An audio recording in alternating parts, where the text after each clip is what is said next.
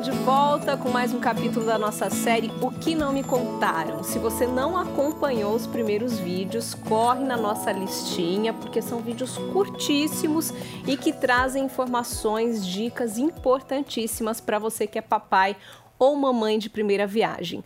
Hoje eu falo mais uma vez então sobre algo que não me contaram na gravidez da minha primeira filha. Eu também não tive curiosidade de pesquisar antes e por isso ela quase pulou uma etapa importantíssima do desenvolvimento.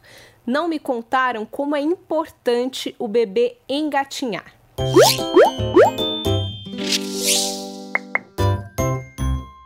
Pode parecer muito óbvio que um bebê precisa engatinhar, mas para mim não era. E quando a minha filha chegou nessa fase, ela não se colocava de gatinho, ela não tinha esse interesse de ficar na posição do engatinhar. Pelo contrário, ela chegava perto de algum móvel, um sofá, uma cadeira, por exemplo, e ela já escalava e queria ficar de pé eu achava aquilo máximo, né? Pensava comigo, nossa, como minha filha é evoluída, nem vai precisar engatinhar, já vai andar direto.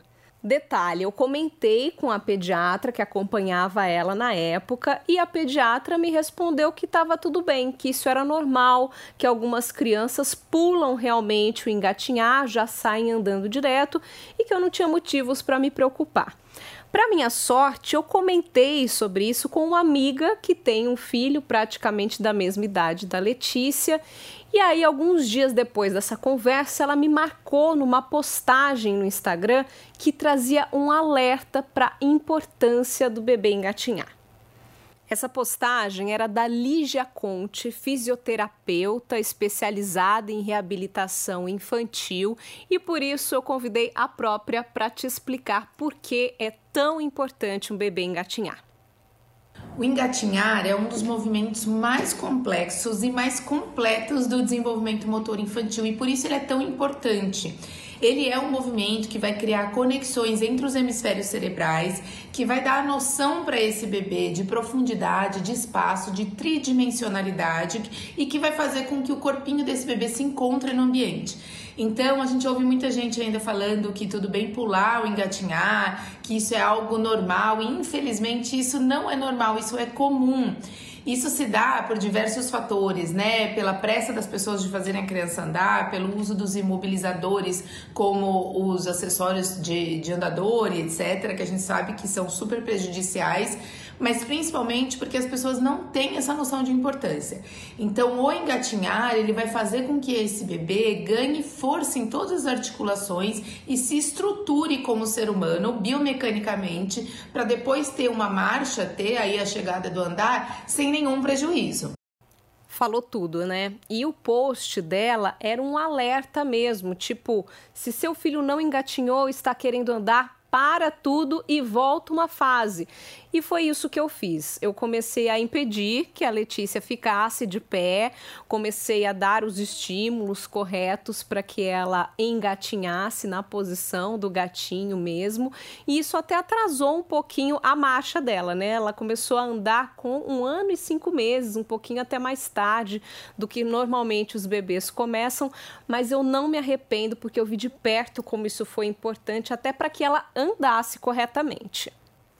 E aí, a essa altura, você deve estar se perguntando, né? Mas o que eu faço para o meu filho engatinhar? O que eu posso fazer para impedir que ele pule essa fase?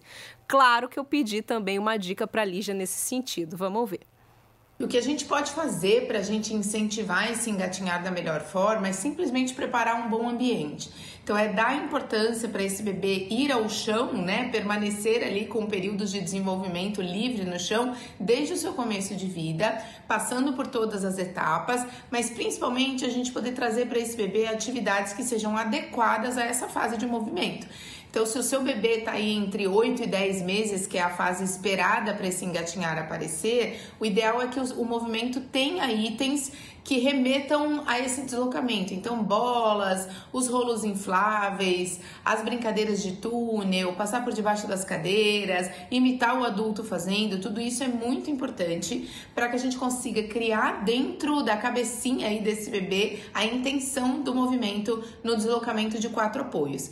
Sempre lembrando que quando a gente fala do engatinhar, a gente está falando daquele bebê se deslocando como gatinho mesmo. É, quando a gente vê alterações desse engatinhar, como por exemplo o bebê que se arrasta de bumbum, o bebê que se arrasta com a barriga no chão direto, parecendo uma minhoquinha, o bebê que está fazendo o movimento de quatro apoios, mas em alguns momentos ele levanta a perna como se fosse um tripé, a gente está falando de alterações importantes que podem trazer sinais para a gente aí de disfunção biomecânica e que é muito importante que a gente avalie com um profissional da reabilitação para saber como a gente pode organizar esse corpinho para ter um pleno desenvolvimento. É, a minha dica para todos vocês é que incentivem o engatinhar, porque dentro dessa linha ele é um movimento extremamente rico. É isso, gente. Engatinhar é preciso. Não deixe que seu filho pule essa fase, porque tem relação com tudo, com noção de espaço, até com a visão do bebê. E a dica é pesquise bastante antes e com fontes de confiança. Claro que o Pode Falar Mãe está aqui para te ajudar nessa tarefa. Se você tem interesse em mais conteúdos relacionados ao desenvolvimento infantil, nossos episódios estão nas principais plataformas de áudio, no nosso canal no YouTube e também no podefalarmãe.com.br. Se você quer ouvir mais sobre esse tema, inclusive, comente aqui que a gente vai atrás, a gente faz esse trabalho de pesquisa e traz tudo mastigadinho para vocês. Não deixe de dar o seu like e a sua estrelinha lá na nossa plataforma, ok?